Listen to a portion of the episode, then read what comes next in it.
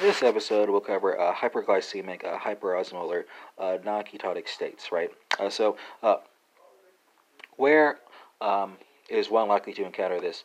Uh, most likely, right? Well, um, it typically arrives um, in the endocrinology context um, uh, and occurs uh, in patients uh, with uh, type 2 uh, diabetes mellitus. It can be uh, precipitated by dehydration, infection, or use of medications such as beta blockers, steroids, and thiazides, right? the discussion here will be divided along three separate lines. We'll talk about patient symptoms and exam expectations, your diagnosis, and finally your treatment, right? So, patients who are acutely ill and dehydrated will typically um, have an altered mental status, right? So, um, that's the, the presentation and the patient exam expectation right? So uh, you want to look for patients who are ill, dehydrated, and have an altered mental status. So there's a, a three-way prong, right? Uh, similar to the three Ps that we talked about uh, with um, type uh, type one and uh, uh, type two DM, right?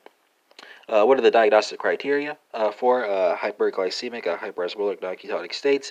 well, five things. First, you want to look for a serum glucose level that is in excess of 600 milligrams per deciliter. Uh, this is going to be um, officially a marker for hyperglycemia. Second, you want to look for a serum pH uh, that is greater than uh, 7.3. Third, you want to look for a serum bicarbonate level that is greater than uh, 15 MEQ per liter. Uh, fourth, you want to look for an anion gap that is less than uh, 14 MEQ per liter.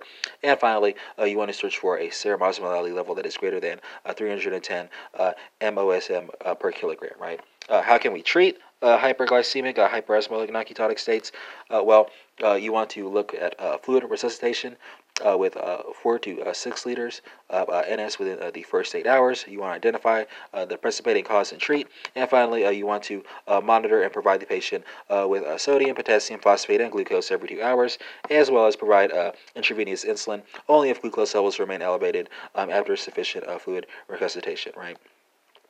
And that concludes this episode on uh, hyperglycemic, hyperosmotic, uh, non-ketonic states.